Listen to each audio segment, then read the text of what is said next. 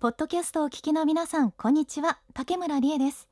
ここでは北陸放送でお届けしているラジオ番組木曜日のブックマーカーの一部。私が毎週セレクトする今読みたい一冊のブックレビューをお届けしています。のんびりリラックスしながら聞いていただけると嬉しいです。それではどうぞ。もくもく読みたい今日の一冊木ブック。今回は漫画ピックアップしました。秋田書店から出ています。タラチネ・ジョンさんの海が走るエンドロールです。でこちらの漫画はですねこう素晴らしいのですがあのエモいのです。エモーショナルなんです。もう情緒がすごいんですね。でちょっとご紹介していきますと主人公はですね65歳のおばあちゃんなんですよ。でこの時点ちょっと珍しいじゃないですか。海子さんっていう方なんですけど、まあ、すごい素敵な方なんですが。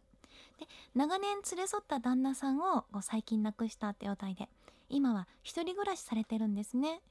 ただまあ離れてるけれども娘とか孫とテレビ電話でおしゃべりしたりとかでご近所にお友達もいたりして、まあ、孤独ではないんですけどでもやっぱり寂しいみたいなそんな生活を送ってらっしゃるんですけど。である日ですねこの海子さんが思いつきで映画館に行くんですね。こうなんか20年ぶりぐらいかしらとか考えながら。でなんかこうシナモンチュロスとか買ったりして可愛らしいんですけど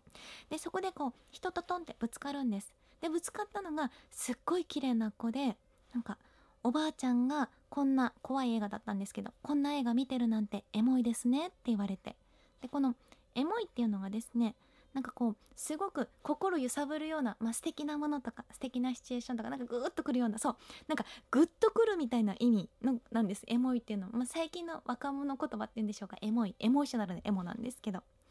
で海子さんはなんかエモいですねって言われてまあまあ最初に思うおばあちゃんがって言われたことにちょっとショック受けたりするんですけれどもでも2人はそれでなんとなく仲良くなるんですね。なんか不思議な友情が生まれる。その子も二十歳ぐらいの子なんですけど、まあ、映画好き同士仲良くなって。でそのぶつかった綺麗な子はですねカイ君っていう男の子なんですけどなんかもうむしろですねこのカイ君のビジュアルがエモいと言いますかもうなんか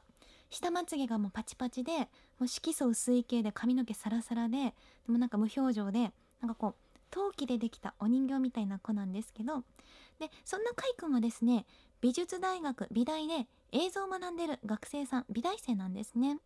で2人でお話ししているうちに「ね海子さんって映画撮りたいんじゃないの?」ってカイ君が言うんですよでそのカイ君の一言がきっかけでこの物語のエンジンがかかるんですけどなんかその時のシーンがですねもうすっごい素敵で描写がなんかどんな感じかっていうとこう場所はですね海子さんのお家の玄関でこうカイ君が帰ろうとする。その時にこう海子さんの方を振り返るんですね。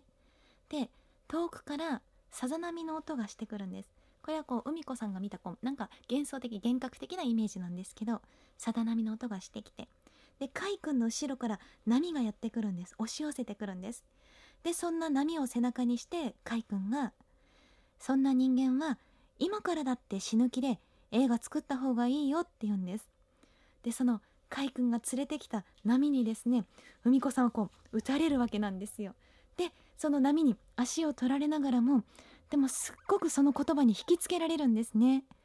ただ家で古いビデオデッキでビデオを見ていた何十年も専業主婦だった自分が映画を作るってそんなって思うけどでもなんかこう胸がときめくんですね海子さんは。で65歳の未亡人の海子さん。こう肩までかかるようにちょっと長めのシルバーヘアだったんですけれどもそれをこうパツッとボブに切って美大のですね入学願書を取りに行くわけなんです。はいエモいエモいんです。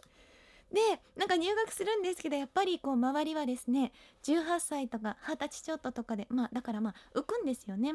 でもまあ学ぶっていうのは楽しいし映画作れると思うとワクワクするんですけどでもなんか周りの反応ってなんとなくなんかおばあちゃんが入学してきて老後の趣味でしょ？みたいな感じなんです。でなんか海子さんもそれ言われるとなんか合わせちゃってそうなのよみたいに言っちゃったりするんですけどでも本当は違うんです。本当は違う。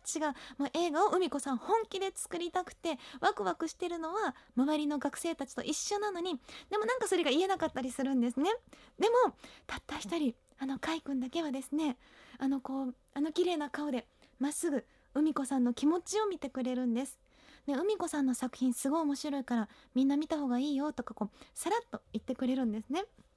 で周りの学生さんは海子さんは65歳おばあちゃんだからこう重いカメラとか機材とか持てないよねとか言うし、まあ、そういうのもありがたくはあるんですけどでもそういうとこじゃなくてそういうの欲しいんじゃなくてただ作品を作りたい。こう自分たちと同じ一人の情熱持った人間として扱ってほしいってそれをなんかこうそのまま受け止めてくれるのがカイ君なんですよ。だからこう海子さんとカイ君のこの不思議な素敵な友情エモいっていう感じで。でこの海が走るエンドロールはまだですね1巻しか出てなくてこれから続いていくストーリーなんですけどでももうこの漫画がすごい2022っていう、まあ、宝島社っていう出版社が毎年選ぶ1年間に出た漫画の注目作の女編の1位にも選ばれてるんですね。でちなみに男編はこう以前ブックマーカーで紹介した藤本達樹さんのルックバックが撮ってましてなんかもう双璧みたいな感じで。でさらにですね先日2021年の1年間に出た漫画の中から人に勧めたい漫画を選ぶ漫画大賞ってこれもすごい毎年話題になる賞があるんですけれどもこれも二次選考通過した10作品ノミネートされてまして結果が3月の中旬から下旬に発表されるっていうことでさらにこのノミネート作の中にこのルックバックも入ってるってことでどうしましょうね。私はもう選考委員じゃありませんけれどもでもどうしようみたいななんかどれが選ばれるんだろうと思って今からワクワクが止まりません。さあ黙々見たい今日の一冊木ブック今回ご紹介したのはタラチネジョンさんの海が走るエンドロールでした。いかがでしたか？面白そうって思っていただけたでしょうか？慌ただしい毎日の中でも素敵な本との出会いがありますように。それではまたお会いしましょう。竹村理恵でした。